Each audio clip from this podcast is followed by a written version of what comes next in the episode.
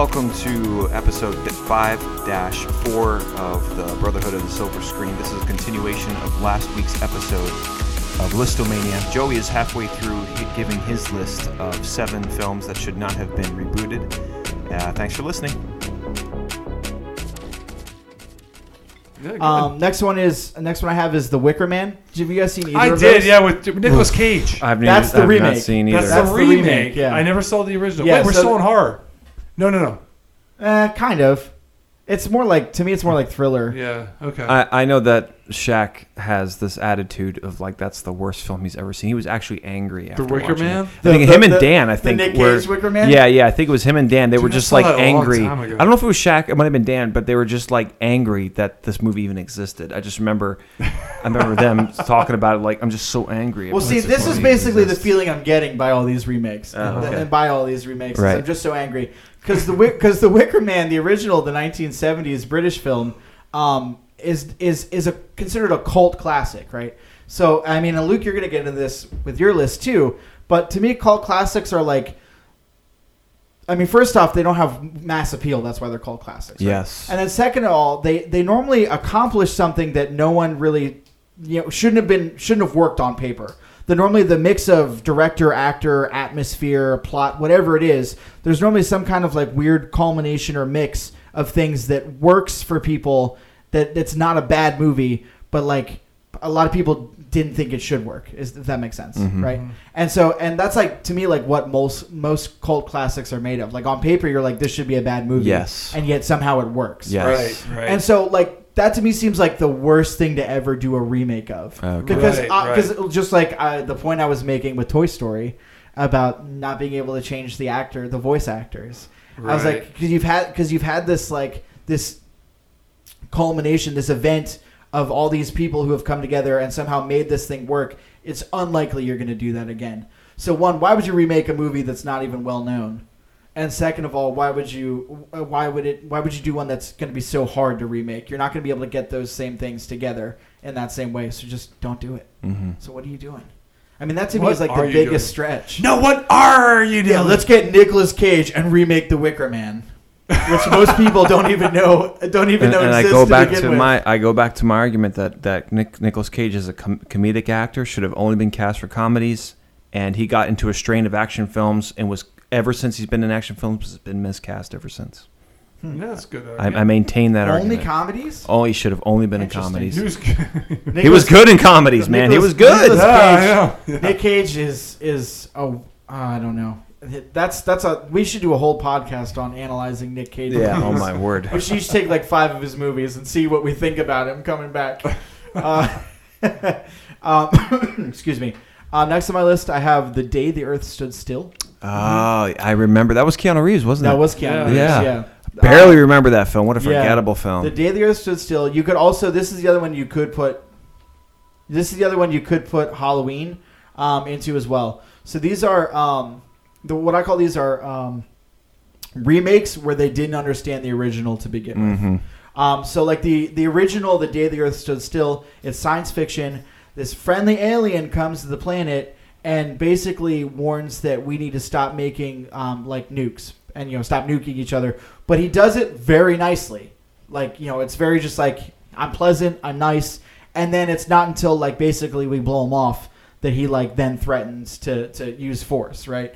Whereas Keanu, I mean, the whole that whole character is like they give him that he comes and he shows up and he's kind of immediately off-putting and threatening. He's not friendly ever. Um, and so and they just like and the whole movie they, they basically didn't understand what made the original they didn't even bother to understand what made the original good or appealing and they the and I get trying to do something different it is a remake it'd be nice if you do something different but again this is like one of those just make an original script Mhm. like what are you doing Yeah. and Halloween, the Halloween remakes were the same thing. Um, everyone praises the original, original, original Halloween film for being atmospheric and scary, and like no other than that first sequence where Michael Myers kills his sister in the beginning. There's there like you don't have another death like for like three quarters of the movie, right? It's just he's just like showing up certain places. There are like these almost moments, and that's what's keeping people on their feet. They don't know what's going to happen exactly, and then it just became this. They gave Michael Myers like 50 minutes of backstory in the first Halloween remake in this remake. So the so all of his like all the unknown. The unknown factor was just gone at that point. Yeah, right. Because you have this deep, it, you know, psychological look into Michael Myers, and so then you like know why he's killing people. yeah, basically. yeah. Then the right? mystery is gone. Yeah, the mystery is gone, Yeah. and then it's like the reveal of the monster, and you're like, oh. yeah, right, exactly. and then from It's that point over. on, it becomes like this disgusting gore fest, where, where rather than rather than there, there's no suspense, and he's just he's showing up and murdering people immediately. right, right, right. And it's just like, and, and every and anytime he's in a scene, he's just murdered like four people, and you're like, what was the point of this? Yeah, right. Like you didn't even bother to understand what made the original good, so why are you remaking it? Right, Right, right. mhm. What's the point? Yeah. I mean, ultimately, the answer is just I think it's all it's all a cash grab. It's all about the money, People boys. Right. people know the brand versus taking, I guess, taking a chance on an unknown original script. And but I think this goes back to Luke's point. You know, this is like the why we can't have nice things because Yes. everyone wants to put money into stuff that they I guess they Yeah. Expect some sort of return on right? Formula. And Yeah. yeah. and so it's that formula. It's that okay. The we, they know the brand. They're, we know they we know we're gonna get butts in the seats just because it's Halloween, just Right. because it's this, just because it's Right, that. right. You know. Um. So my last one I had was um, the Fog, which is another um, which was originally made by um, John I Carpenter as well. barely remember this film. Yes. Well, which one? The I remember the or- remake. I, Oh, the remake is so. I never saw it, but I remember it coming out. And who was in it? Um, Refresh my memory. Marsden, uh, James, James the guy who's Marsden? Yeah, Okay, because I remember I struggled for a long time wondering if should I go see this movie. yeah, they re- the the remake. The remake, yeah. yes. Well, the original is another like classic from John Carpenter, just like Halloween and just like The Thing. Yes. Those are like his three Yeah, big yeah, yeah. movies. Um, and so and so again, it's it's this classic, and it's like, why would you bother to remake a classic unless you're going to put the actual like money, time, effort into it? Right. You get a big Right. director who says, "Yeah, I think I could do something really cool with a remake of this movie," and that's I mean that goes back to the thing is is that like Don't they? Don't they read scripts and stuff and be like, "Hey guys, this is Yeah, dumb." this- yeah. Like, Well, I think there's just so many factors we don't understand because you know, one minute you you you, you cut a contract with with the the studio saying, okay, let's do it, let's do this version, right. and then halfway through the film they're like, oh, budget cuts, and then after you know three quarters of the way through the film, then they're like, we don't like this scene, we're gonna get rid of this scene, Yeah. and, Right, and yeah, like yeah. half the movie's gone, and you know, so it's like w- there's so many factors involved that we don't understand or know about. Brad, were you gonna say true. something? It was Tom Welling. Tom Welling, that's who it was because I Oh, Tom was Welling. Wait, Tom that Welling. was the fog. Yeah. Why did I think it was? That's why I wanted to go do- see it. They do look alike. They do look alike. You're Yeah. right. They do look alike. That's why. That's thought why I wanted to go see it because I was a Tom Welling fan because I was watching Smallville at the time. Gotcha. That, That started out good. And Yeah, where did he go? What happened to him, man? And I bring and I bring up the fog kind of tentatively because I'm not saying you really shouldn't remake classics. I'm just saying you're gonna have to put like all your effort in to do it well. Because if you take Luke mentioned in our last podcast, True Grit, which was a Yes. remake, um, Yes. even 310 to Yuma are both like Western classics that were remade, and to me, both remakes are excellent. Yeah. Um, Yeah. True Grit, I think I think the True Grit remake is better than the original. I know some people think that's blasphemous. I agree with you. but I think I- that That'd be I a agree good list. Top ten think re- reboots that were better than the original. I don't think Yeah. you can even find ten. yeah, you could. I, Uh, uh, I probably could, but I'm sorry. Go ahead. Well, I mean, I I can go into this a little bit because I've got a I've got a couple just to like give some ideas. Um, but I mean, True Grit was just like you've got great directors on board, Mm-hmm. you've got a great script, you've got great actors. Like they like they put the time into it to actually do it right. So like, Mhm. you're gonna make a remake remake, do it like that. Yes. You know, um, yes, exactly. That movie had so much attention to detail. Yeah. Loved it. Yeah. I mean, and there and there are other some other decent reasons. Like if you take um, The Ring, right, um, or The Italian Job, both are for both were originally foreign movies. The Italian Job was like 1969, um, and The Ring was Japanese from Yeah. the 90s. yeah. Um, but both were, I mean, both were American remakes, but they're movies that weren't going to get attention from from audiences, right? Because they were foreign, right? Like, I mean, I, I'm sure the Japanese, I've heard the Japanese version of The Ring is like even way better than the original Ring, Mhm. but the the Ring has kind of become like classic in Yeah. In in, in even That our lore, 'cause freaked people good- out. That it- freaked me out. yeah, Oh, yeah, and, and still freaks good, me out. It's a good remake. Oh. It's a good remake, but a lot of people didn't even know it was a remake, right? Because it was taken from a foreign film that most Right. people had no idea existed. Right. So to me, like that's a good reason to like remake a film, Right. Right? Yeah, Like true. these are good reasons to, Yes. to, to remake it. Yeah. Um, or if you're just gonna like, as long as you again ha- probably have the right director on board or the right screenwriter, um, if you're gonna remake, if you're gonna make a remake and and like add a bunch of changes, like like good changes. I mean, I can't tell you how many times like I've watched a movie and I've been like, that would have been far more interesting if it ended this way. Like they, it comes to a point where you can see that there are like, I mean, there are anytime you're you're writing a plot, like there are there are hinge points where you could go multiple directions, right? Mm-hmm. Um, and so, and I and I can't tell you how many times I've watched a movie and I've been like, well, if this had happened and you had done this, that would have been even more interesting. So if you're gonna remake a movie, like Happens sit all down, the time. yeah, Right. like like sit down and like really like think about like what are some other things that could have happened in this plot. And make a movie that's like almost like a what if, I guess, but Yeah. just call it a remake. Right. Like there are good reasons to remake films, but to me, we've had a few incredible ones, and most of them are just like just like part of this recycled yes. garbage that we keep, we keep getting. So it feels like I mean Athena. That's why we have Athena looking through movies. I mean, it's just Yeah. she's like trying to find potential gems. Right. Um, in this like long list plots, of MCU movies, Star Wars movies, remakes, reboots. Yeah. Right. Yeah, it's just it's crazy. Wow. And so and it's to me it's like it's uh, the more the longer I'm going, the more and more I'm like backing away from stuff. Where I'm just like Right. I'm just like I'm not gonna spend my Mhm. money. I'm not spending my money on Star Wars anymore. Um, and we Speaking, talked On speaking of uh, speaking of uh, Spider-Man with Tobey Maguire, what do you think, Doctor? We need to go back to formula. Back to formula. yeah. Let me kill you for that. Yeah. okay. Was that your list, Joy? Yeah, that was my wow. list. That was some good insights. I, in my opinion, that was Enjoy, I enjoy insights. your movie history, dating back to the 70s and the 60s and Yep. these originals. Yeah, there's a, there's a lot of great movies back there. Yeah. That, you know, when they had the scripts and they were the scripts were actually original, right? My honorable mention contribution to your list is the Mark Wahlberg um, um, uh, Transformers uh, reboot. Oh of, yeah, I didn't even why think about that. have you done this? I'm so sorry. Yeah, why have you done this horrible Well, thing? well, this is after why have you done this? After why have you done the Yes, sequels? Right, exactly. Well, that's yes. the, that's the thing. I think I almost didn't think of that one. It feels like it should have come to my mind, but I honestly didn't. Well, I actually haven't seen Oh, any dude, of there's them. I haven't, of I haven't- I haven't Me seen neither. any of them beyond the original trilogy. But the other thing I guess I was thinking is that to me, even the original Transformers trilogy epitomizes so much of what's wrong about Hollywood and Yes. what, I'm, what I'm highlighting in this. Yes. That like it's Actually, hard for me to think about Mark Wahlberg that that being a reboot. Considering to me, just that whole It looks like a series is- sequel, yeah. That whole Uh, series Bumble- is just have you like seen all Flash and no, Uh, Bumblebee was pretty good, I thought. yeah. And, uh, and That's got the actress from True Grit in it, right? She's Luke thought it was a snooze fest. I never I- saw it. I don't want to see oh, it. you don't wanna see it, but I, it- I, I it dis- seemed like- I You know disown that franchise. You know, so many movies come out like a little bit later, and you're like, this feels like an apology. yeah. So, you know, that, that kind of was. How Oh, really? Well, I, well, what's his name? Um, It's like they're trying to go. I, we know we screwed up. Let's make up for it by we're gonna who we're was, gonna the, kind who of was the give you director of all of them? What's the, what's his name? oh, Michael Bay. Michael Bay. I'm pretty sure Bumblebee wasn't Michael Bay, right? Oh no. That might explain it. but yeah, that's awful. Around. I'm sorry. I don't want to give too. No, you're good. No, I was actually that was actually the first one I was interested in in a long time. But Okay.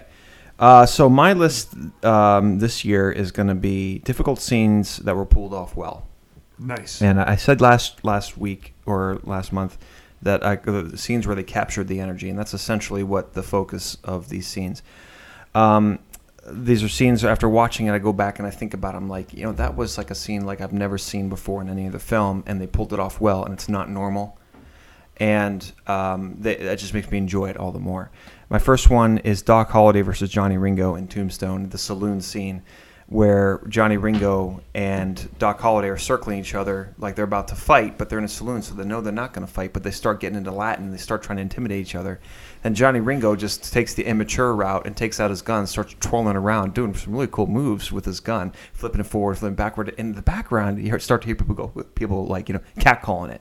Like it's it's sm- it starts small, but then it gets big and bigger. The more he goes, the more people are cheering. And I'm like, this is a really well done scene. You know, like you know the way that they did it in the background, you hear the people, and like this is exactly how it would go down.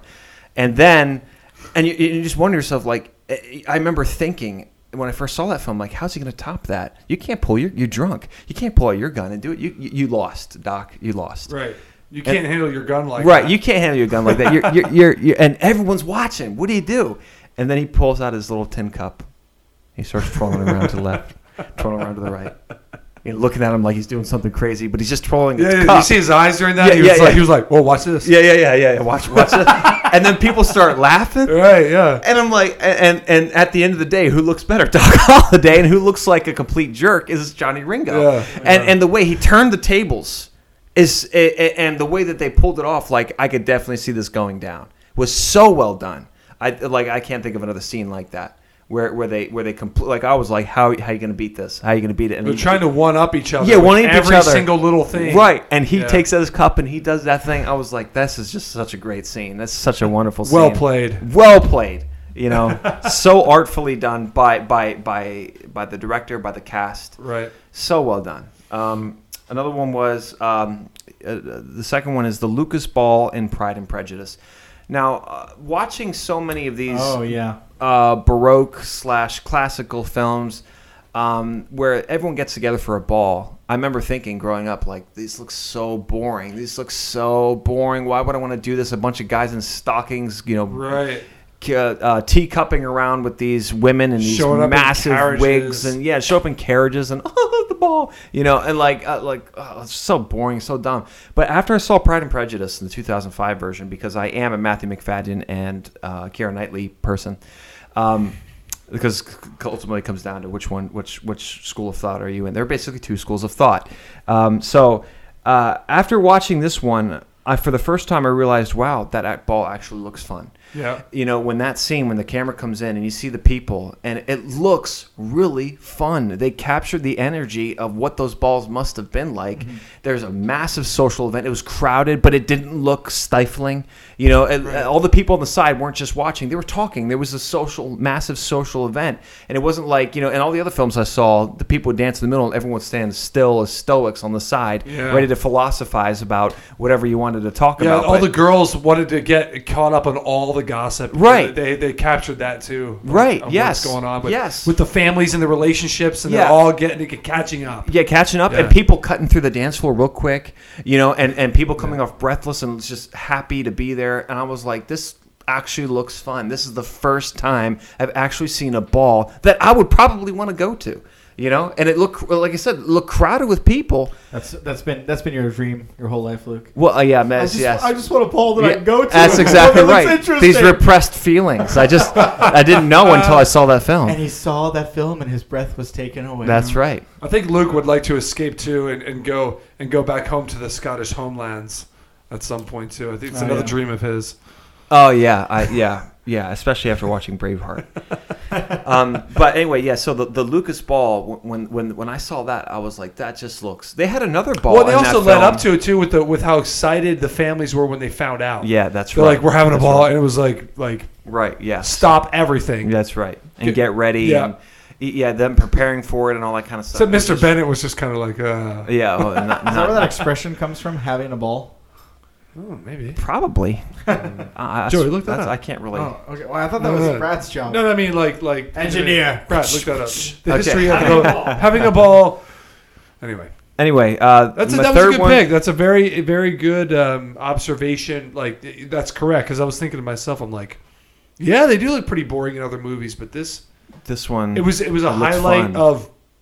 And as an audience watching it, you're going, "Ooh, activity! What's going on? What's happening?" right. Yeah, every yes. other And- every other ball, you're like, what a bunch of pretentious jerks. Yeah, Right. Yeah. Yes. Exactly. Yes. Bunch of rich and, and one thing they did too. I mean, like they, they actually looked at the band, and the band looked like they were having fun. I think Yeah. actually Yeah, one guy yeah. overdid it, but I mean, like, it's like okay, calm down, but- calm down, uh, Mozart. All right, relax. Um, That'd and- be me in any band set. yeah, It's- yeah, alright, and, and he was like, he like, they, but they looked like they're having a lot of fun, like, and where the other one again looked like these stoic people up there. You know, I'm playing because I was paid to play. And they they would applaud the music too. Right. Yes. Exactly. So, it was just so. It just looked fun. Yeah. So if you haven't seen that scene, watch it. You know, it really is. Uh, looks like a fun time. Number three. Uh, this is the parlor scene in Gosford Park. Uh, this this movie, Gosford Park, captured captured the social dynamic of of of the pecking order like I've never seen in any other film. Um, you know, when I was growing up, um, and people, uh, other homeschoolers, uh, when we interacted with when we interacted with uh, public schoolers, not all of them were like this, but some of them didn't know what to think about us because they'd look at you and they'd like, I don't know who you are, and, and what more importantly, I don't know where you fit in the social pecking order. Are you a loser? If you're a loser, I don't want to talk to you because I'm in the pecking order. I'm You go to top. school at home. The pecking of course order, you're a loser. Yeah, exactly. The pecking order of homeschoolers, which are pretty much Right. What, what degree of loser are Yeah, you? right, right. exactly. And they couldn't fi- and they couldn't figure and, and sometimes they couldn't they couldn't figure me or my friends out or like say Ruthann Right. because you don't look like a homeschooler, Right. but you're telling me you're homeschooled, Right.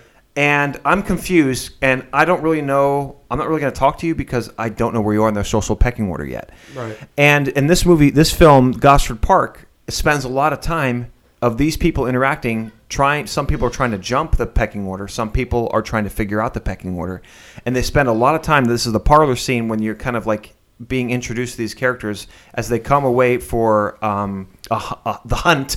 Um, uh, I forget what they call it. The, the shooting. The shooting, I think, is what they call it. Uh, where they pretty much go duck hunting. I have or- to watch that again. Um, and and this Oh, scene. Gosford Park. I'm Yeah. like, I had. Sorry, I just had to look this up. I was like, why does this movie sound familiar? I just remember what movie it is. Okay. good movie. Okay, gotcha. Right, Gos- Gosford Park. Sorry, I Um, Maggie blanking. Smith. Yeah, yeah, I um, got you. Clive Owen. Yeah. Um, and and uh, there's so many things in this film where people try to jump. They try to jump the social rank and the social pecking order, and the rest of them are like not having it. And I've never seen a movie do that before.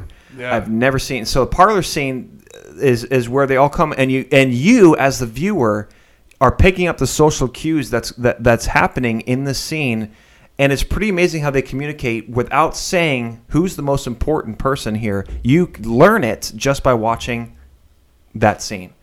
Hmm. You learn the social pecking order of who's important and who's not without them actually saying it. Yeah. And I'm like, that's a difficult thing to communicate, and they did it so well. You know, Well, I, I that- just that's so that- many little that's that- things. Good writing. That's that show, good writing. That's the show don't acting. tell part of writing. Yes. Yeah, that like. well, that's yeah. when it all comes together. Good writing, good directing, good acting. and it's a bunch of British actors, so you're gonna get the best acting. Yeah. You know, I mean, Yeah. it's it really is just so well done. So many things in that movie that I've never seen in other films before of how they communicate social standing. And I and I, I always recommend this film to other people who who enjoy the observation of and, and the commentary of culture, uh, frankly, even American culture of social social pecking orders, which is really really interesting. Um, and, and and at the end of the film, one of the one of the servants comes out as a uh, uh, an American pretending to be a servant, and the rest of the servants he he broke so much pecking order protocol that even the even the servants wouldn't serve him and uh, and once he so he was he was rejected by both class. So so half the film is looking at the the the, the upper class, the royalty, and the other half of the film is looking at the servants and their pecking orders and how they interact with each other and how they interact with the other class. Really interesting stuff. But then at the end, this guy comes out and he's rejected by both classes because of what he did. And the way they communicate that is just really, really good. It's unbelievable. So anyway, I have to watch that again. yeah, it's a good one. Um, so anyway, so the scar swapping stories in Jaws. Uh, I talk about this scene a lot. Again, you just you, there's no point in that movie where you think about a camera being in a boat. You just don't think about it. Like I don't feel like there's a camera in a boat. I feel like I'm there with them. Just a really good scene where I'm like, this is exactly how this scene would go down, and uh, I, I, I, you know, you get really intimate and personal with these characters and it's just a, such a well i mean leading up to the best monologue in my opinion in, in, in film history the sinking of the indianapolis and just a really good like sailor swapping stories uh, kind of like almost in modern times very well done scene the scar swapping scene in jaws um, It's entertaining too. yes very Especially entertaining it Well, it, had to, interesting it had to be though. That's what makes the scene so good. I Right. think, which goes to Luke's point, is that like if you, if you as the audience don't feel like you're like you know if those guys aren't aren't, aren't articulate storytellers and you don't feel exactly the kind of the kind of stuff that they're portraying, it's I mean it, it Yes. kind of loses its it loses Yeah. the whole yes thing. right Yeah. Like just like just you know just because one guy tells a story and it horrifies the guy he's sitting with, if it doesn't also horrify the audience or scare the audience or whatever that, Right. that emotion they're eliciting, that we're Yes. trying to elicit, if it doesn't work, Yeah. then it, do- it's it was not like good Luke said, you feel like you're there. Yes. You feel like you're a part of the conversation. and- exactly And, you that's feel what- like that's an, what- an observer And that's that was another scene too, where tho- those three started to build more camaraderie during that scene. Yes, and they it did. made you feel a little bit more with these guys and their Mhm. mission as Mhm. as a, as a, an some, audience. some of the greatest camera work in that film too, where uh, where you see Quint standing on the edge at the end of that that plank of that uh, gangway, Mhm. just ho- and, and the dark sky. You know, he's dark, but the sky is bright behind him, and he's sitting there whistling, and, and he's suspended above the ocean. It's like they really captured to me, like what it's like to be out there in the middle of nowhere, you know, and it's getting dark. Anyway, so uh, just really good camera work in that film. Uh, number four, uh, five. This is one of my favorites. The attack on the caravan in Last of the Mohicans. I have seen few battle sequences where I'm like, oh my gosh, this is actually happening. When the caravan is walking and you see it as a far distance, and you start to hear the Indians whoop and like they build it up with no music, no music at all, and and it's a, a a movie that's known for its music is Yep. pretty amazing. Right, right. Um, no music at all, and then you, you zoom away and you're walking the watching the caravan, and you see these Indians run from both sides, and they start attacking people, and there's like scattered gunfire, and people are screaming. Some people are starting to run. You know, yeah, they had I- a wide shot. very wide Yeah, shot. And I'm really- like, this yeah. looks, looks exactly how it would go down. Like this is exactly usually in, in most films that shot would be done by 30 different mini shots of the character back to the people, right. Music. yeah, yeah, yeah, music, But and they even you- had one or two come early. right. Yes, exactly. Uh, it wasn't. It wasn't like had one or perfect two timing. come Right. early, and the soldiers were like confused by it. Right. Yeah. Like, Right. one guy. Mhm. Yeah, They were like, guy. boom, and it kind of happened. They're like, okay, kill him. and, and the people in the front are like, "What's going on in the back?" And Yeah, the people in yeah, the back are like, "What's going up in the front?" You know. So uh, you know uh, that scene, and when you watch it, you're like, "I can't believe this is happening." This is, I feel like this is exactly how it would go down. I just remember thinking, like, I Yeah. felt when I first time I saw that, I was like, I felt as scared as I like I was actually part in the I, caravan. that that's a good pick because part of that too, I feel like it's just the, the where it was shot yeah. because because that was shot mostly in the Northeast, I believe, in New York. I think. I actually it? think it, it might have been either. No, it was, Was it set in New York, but I think it was actually filmed in Virginia. Oh, was it Virginia? I think. Okay, I thought it was Northeast. But uh, the way the that. way the whole landscape was, Mhm. and the trees were, and yeah, and you're right. And that wide angle shot at the end, and how they just all like Yep, came out. did look very scattered gunfire. very very it's just, real. It was crazy. yeah. Anyway, uh, so um, the next one um, is similar to it, uh, but the Battle of Martin Farm and the Patriot. When he comes out in the morning and you're seeing the troops, the scattered troops, run through his his field. Uh, also, another time I was like, "Oh my gosh, this is actually happening." You know, um, it, it wasn't like this big epic battle where people bravely stood and you know there's music playing. It was people running through his property, turning and firing and shooting and surrendering and, and like it's like wow, the battle. This is I've never seen this before where the battle disintegrates to such a degree that it's like these small pockets of people. Um, running through Literally people's running through property, front yard. yeah, Yeah. through your front yard. Yeah, yeah. And I'm like, again, this is exactly what it must have been like, you know. Um, uh, like I have never seen another film do that, you know. Uh, just a really well done film, and it's and the way he sets it off, the way they set that whole scene off is when he goes out to his front porch and he hears the gunfire and he goes, "Those are six pounders," you know, and, and and like oh, you know, like he's been in this, involved in this before. Really well done, really well that done. That was well done, man. I, um, yeah, I remember feeling that too. Where and, it, and, it, and it also basically proved what Benjamin Martin was talking about when he said, "If we do this, this is going to be fought in our houses." yes, that's right. and that was that was coming to fruition. Where these guys are running through their yard. Yeah, through his property. Yeah. Yep. That- yeah. Um, Yep. Oh, just a just a fact check real quick. Um, Last Mohicans was shot in the Blue Ridge Mountains in North Carolina. North Oh, okay, North Carolina. Okay. The whole thing right there. Yeah, yeah. That's, that's what it says. So That was very just just what, in the very beginning of that movie when they just showed this the the the, the um the woods. yeah, Yeah. I was just like, I'm already there, man. Like Yeah. just the way that they shot. I was like, this is just Indian country Right. out here. Crazy. Right. Okay, um, three more. The dojo scene in The Matrix. Again, really well done. You're so invested in these characters. It was, and, and and it was it was crystallized when Mouse ran into the room and said, mm-hmm. "Morpheus is fighting you," and everyone just jumped up from the table. And I was like, "That's exactly how I feel about this. That's how much attention I'm giving to the scene."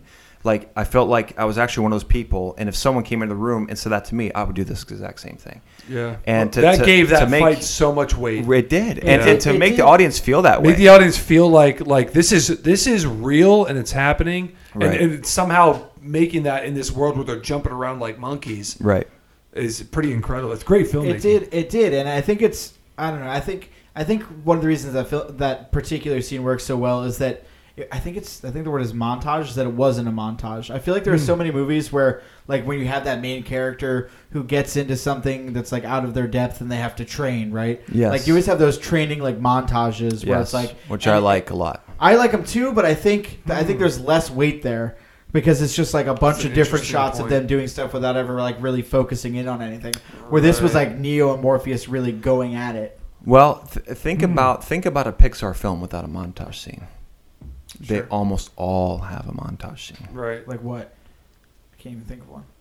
Um, uh, Strange things are happening to me. Um, Toy Story. Uh huh. That's a montage scene. Uh huh. Um, Yeah, you're right. I don't uh, think The Incredibles had any. uh, The Incredibles did have a montage they? scene where Yeah, he was he was training. training. He was training. Oh, he's training. Yeah, That's well, right. there you go. There's a good one. yeah, yeah. Um, Beginning of. And I'm not. Yeah, I, yeah, uh, I- yep. Up was a montage. The I'm beginning was dis- a montage. I'm not really trying to disrespect those scenes, but I think there's, I think there's more weight in in, in, a, in a particular in setting a particular scene and it being kind of like the defining Well- moment of this training Right. versus And they- like well, they- okay, this guy's gonna be the- when they're building the bird. Yeah. rather than like the Hercules. This guy's got to go from zero to hero. So we'll sh- give a scene where he's zero, show him training a bunch, and now he's a hero. but this that- was like this was like Neo. It's solidified too, like how your two, how their brain uh, works. Fixing What? Woody up. Remember when he's like, you know, he wakes up from Yeah. from his training or whatever, Yeah. he's like, I know kung fu, right? Yeah, Quick cuts. And Morpheus is just like, show me. 'Cause It's like you're ready now. yeah, Montage scene is a long period of time stretched into several scenes. like like just shots. I would Like think that him, re, him Restoring him was restoring Woody uh, would- restoring Woody. I'm not sure if I would. I- I, I guess it I is. would call it a I guess it I is a montage scene, but I, I wouldn't really classify it under what is typical of Pixar in their montage scenes. In, in fact, in Toy Story 2, It's it's an interesting take on it, though. The fact that it's montage less. yeah. Well, anyway, It's more to anyway, it. okay, my Um, particular point was simply that montages explain something to us, but don't really carry the same weight as having a particular scene where like Neo achieves what he achieves in that scene. Hmm. And I think and I think a lot of times stories trade that particular weighty scene for the montage scene, Mhm. just because it's easier. Uh, number eight, I have the upper floor scene in Margin Call, and the reason I list this one is because in in Margin Call they they effectively communicate the the the severity of what's going on by the people who are getting involved in in what's going on, and they did it in such a good way, in that when they went up to the upper floor, even even the people these these big wig um, traders didn't know who these people were. They had no idea who these people were. Now all the other people, upper people, knew who each other were, but the people in the bottom, they were so far above them, they had no idea who they were. So when they walked in the room, you as an audience, not only not only were the uh, you as an audience going, who are these people? You know, these big wigs who are meant come supposed to come here and solve the problem. Yeah. Um, th th- also, the characters are wondering, like, I- we have no idea who these people are. Yeah. But they effectively they communicated that these people are scary do not cross them. You know, and and they got to where they are because they're a bunch of cutthroats, pretty much. And they communicated that such a in, in such an amazing way that that like I was like the severity of these people's positions and what what they're trying to solve is so far beyond my stupid minuscule brain you know and and i haven't seen many films do that usually when he's ceo you take it for granted that he's there and that he just Yeah. you know talks to people and blah blah blah blah blah but this one this one i was like i felt like this is exactly how i would feel if this was happening to me mm-hmm. Yeah.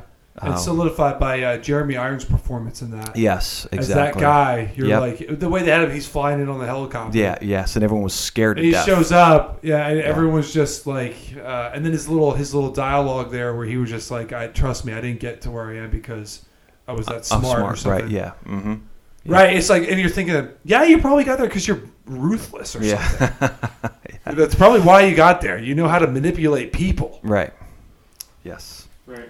Yes, really well done scene when they go up in there and they start introducing themselves to these different people, and Yeah. and and you can tell the upper people didn't really care about the lower people. They just Yeah. didn't care about them at all. Yeah. Like you're you're you're Right. expendable. Usually in the boardroom, you know, you, you think, oh, here's all these people. They're just, well, they're kind of like you and me, but right. um, they're just they just uh, worship, you know, money, and they're a bunch of old farts that like, yes. uh, or something like that Mhm. are hoity-toity. Yeah. Hmm And in that movie, you're right. You know, when, Um, you, when they go into you circle the table, you're like, um, Yeah, yeah. Most most movies, what most movies, what you get is the Hitch. The, remember Hitch? You remember that movie Hitch? Yeah. of course, yeah, Uh, uh, Al- Albert Brennaman. yeah, Yeah. when he quits his job and he tells off his boss and those people, you're like, okay, this would never fly in in margin call. This would never just never never never fly. You Right, would never be able to do that. Yeah. You know, you, you would never just yeah, no one would have the no one would have the guts. have the guts or the Yeah, nerve. because you're you're in such Right. a hierarchy at this point. You're like, Right. I don't belong here. I don't belong here. Right, right, exactly. Yeah. Brennaman, Bre- yeah, right, exactly. I don't belong I do here. not belong with they these that's people. exactly what it is i don't belong here i shouldn't be in the same room as these people and and albert brennaman when he in hitch when he quit you're like okay these people deserve it i would do the same thing you know kind of a thing but in margin call you're like i would i would just keep my mouth shut like I, mostly in movies i'm like oh i would do this or i would do that because I, i've forgotten where i am Yeah. because you know I'm like I, I'm I'm in this is a movie this is Hollywood Well, you know you can say whatever you want with no consequences but you know uh, sometimes when you're in your real life situations I'm like I watched a movie where a guy did this but I would never do that and this scene in Margin Call when they go up there and they meet these these people that's exactly what I'm thinking I'm like I would just I would never do You this shut off. You know, Yeah. it's actually very interesting. I, I know we're talking about movies, but really quickly, um, Oscar in The Office. In, in a similar way. Now, this is completely different in, a, in, Oh. a, in a comic way, but but more accurately, probably would describe how you and I, when we're sitting down here, we're going, "Ah, this company, yeah power right in charge, Yeah, right? yeah, yeah. Ah, da, da, da. Yeah. And then you're like, present your ideas. Here we are. It's like, Yeah. um, nope. yeah I'm right not- right In a similar way of God and Job, in a way. right yes mm-hmm. It's like I'm here. Tell me what to do, and I, I'm not. Nope. yeah. All right last one number nine Brad Fall of Gandalf Oh, Uh, again, why did we care so much when Gandalf died? Why did we care so freaking much when he died?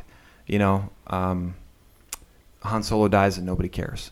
Uh, why did we care so much when Gandalf died? We had the sad music, we had people crying on the stones, and it was just a very sad moment. Why did that? How did that happen? How did they do that? We only knew Gandalf for two freaking hours. We knew Han Solo for 36 years. And and how how in the world did, did or you know 40 years or however long it was. How in the world did we did did we care so much when Gandalf died? How did they do that? And that is such a, a difficult thing to do. Most of the other times, I watch a movie for three hours and someone dies at the end. I'm like, yeah, I don't care. Yeah. Yeah. Oh no, this person, I don't care. But Yeah, when what are we Gandalf gonna do died, I now? was like, my it world really is felt over. like you know. and Unless I it's, think Pix, unless it's Pixar, then I know That's the true. character It- for it three may be- minutes. yeah. and I'm like, oh my Yeah. god, Yeah, I I know. know, yeah, yeah, it's true. It may, it may, it maybe it felt like like he, he was such um with his role there. Maybe it's because you really did feel like all hope was lost. yeah, right. It's like how are we going to win now without That's this you know guy? that's true. I think I think that was really what it was. It was They a, were just it was a loss of hope. yes. Well, yeah, it's I rapid think- hope I- loss. I think Yeah. I think it's really not as maybe I shouldn't say not as much. Not just the fact that it's Gandalf like who's dying, but it's I mean he's he's basically the one that they turn to when they have a problem. yes. Like when something Right. seems impossible, they all look at Gandalf. But- but so see, when he he goes, suddenly it's like even though there's still eight of them, you're like uh, they're on their own. Yeah, yeah, Yeah. yeah. You know that's what's true. yeah. Daddy's gone. Yeah, that's right. I know, but what's so wild too is like he it's the way that Tolkien wrote him Yeah, because he leads with wisdom yeah, before magic. yeah. And and you don't think that about a wizard. Yeah, and he- and, he- and so I more think so that he knows that, what to do, mm-hmm. We right? lost this man's wisdom. Yeah, we right. don't know what to do next. Yeah, right. Yeah, it's true. And that was communicated so by yeah. that was communicated by Aragorn. Like Yeah. it, it wasn't that he was strong or powerful. It was that he knew always knew what to do. Yep. I think he even Yeah. said that Gandalf always seemed to know always what to do. Frodo always was like Gandalf will know what to do. He'll Right, what yeah, do. yeah, And right. guess what? He does know what to do. right? Yeah, it's And true. that's part It's of true. he does. And then then he didn't show up at the prancing pony or whatever, and they're like, and, and, okay, and just real quickly, this is why Gandalf is superior to Dumbledore. Gandalf doesn't. which Dumbledore though? I, I don't know. I, I, mean, all of them Ed Harris. because because I mean, I uh, no, uh, not Ed Richard Harris. Richard Harris. I mean all of them, and Ed here's Harris, why: because Dumbledore? Dumbledore feels like he has to explain himself. Right. Gandalf does not need to explain himself. He, Gandalf explains himself to you because It serves. he's my in, maybe he's in a good mood, Well, or or it serves my pur- for purpose for Gandalf right now. only tends to explain himself to the hobbits, and he does that because he likes them. And he's- Right. Yeah. Because Yes. he's like fond of He's them. very. He's Right. just. He's very. but even then, he's like, "Stop asking me questions." Oh, yeah, that's true, yeah. You know, Right. and, and he's very stern and firm when he Right. has to be. Well, he's kind of like Mary Poppins. Mary Poppins is like, I am kind, but extremely firm. right. Yeah, he's it's like, true. That's yes, true. I'm kind, but right. uh, it's I need to yell at people I sometimes. love you guys, but don't cross me. um, Well, he's, he's also he's also he's also better than Dumbledore because Dumbledore basically doesn't know what to do the last two books that he's allowed. That's true. Yeah. Basically, the, whole- what the whole the whole fifth book, he avoids Harry the whole time, and then at the end, Right. he's like, "Yeah, I should not have Should done not have that." done Yeah. Right. Whoops. Exactly. Yes, And maybe, and maybe maybe that's why it, wa- it adds, added so much weight to that because you as the audience felt like Right. they can't win without this guy. Yeah. Right. Right. There's no way. Right. Well, if you if you think about it this way, would Shadowfax let Dumbledore ride him? The answer is no. Yeah, definitely not. The answer is no. Dumbledore's not worthy. The Richard Harris version is worthy. Oh, there you go. Right from the straight from the horse's mouth. So that's my list, folks. That was my list of Good list, scenes gentlemen. that were. You guys, you uh, guys, those were uh, good lists. oh, okay. You guys, you yeah, guys, uh, were scenes really- that were really good. difficult to pull off, um, but were pulled off very well, in my opinion. So, um, what we're gonna do um, next week? This see, see these we we went uh, 81 minutes here, and Really? Oh yeah, gosh. 81 minutes. So what I'm gonna do? I'm gonna split this one into two episodes, and we'll rate the MCU um, universe next month. Next month. That's gonna be our list for next month. That's going to be our list All for next month. good. Okay. That's fine. I was MC looking forward to universe. that though. I know, me too. But I've again, we list. have enough Yeah. content here to got my last a long time.